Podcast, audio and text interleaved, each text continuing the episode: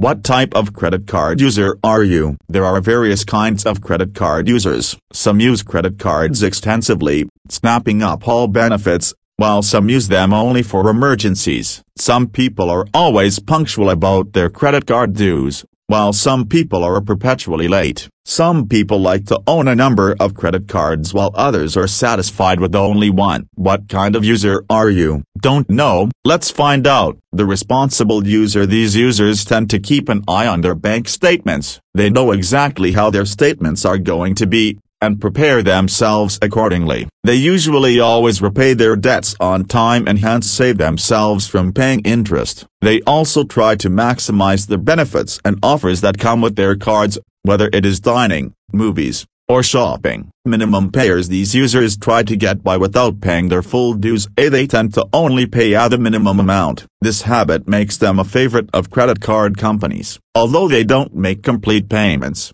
they tend to get attracted by the offers and benefits of credit card users. These users end up paying high interest rates eventually if they are unable to make full payments. Defaulters These payers use their credit cards to the hilt, but when it comes to paying dues, they disappear. The banks tag them as defaulters. Most times, these users do not realize that their behavior lowers their credit rating and are usually surprised when they are unable to get loans or credit on good terms from lending institutions. Flaunters, but non-users These people flaunt their cards, but will hardly use them. They have either faced some trouble with the terms and conditions of their credit cards or are just not interested in using them. Some may collect credit cards as status symbols, but don't really need them. So do you fit into any of the categories listed above? The first two and the last are relatively harmless, but if you are in the third category, it is time for you to change. Pay your bills on time and avoid credit card debt. Balance transfer cards with a 0% introductory rate. Out of the four general types of credit cards available in the market,